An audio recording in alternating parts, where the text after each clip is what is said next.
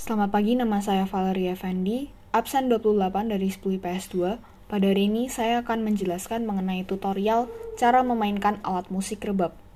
Alat musik rebab merupakan alat musik yang berasal dari Jawa Tengah dan dia memiliki dua jenis berdasarkan cara memainkannya. Jenis yang pertama adalah yang memiliki tangkai di bagian bawah dan yang kedua adalah rebab yang tidak memiliki tangkai. Rebab yang tidak tidak memiliki tangkai harus dimainkan dengan cara dipangku. Kemudian, tahapan-tahapan untuk memainkan rebab.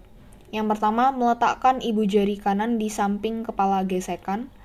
Yang kedua, jari kedua dan jari ketiga dimain di bagian bawah, sedangkan jari keempat dan jari kelima menggerakkan tali, mengeraskan tali.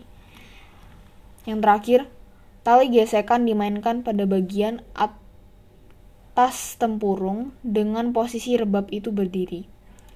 Ini, ini dilakukan apabila rebab tidak memiliki tangkai. Demikian tutorial cara memainkan rebab dari saya. Selamat pagi dan terima kasih.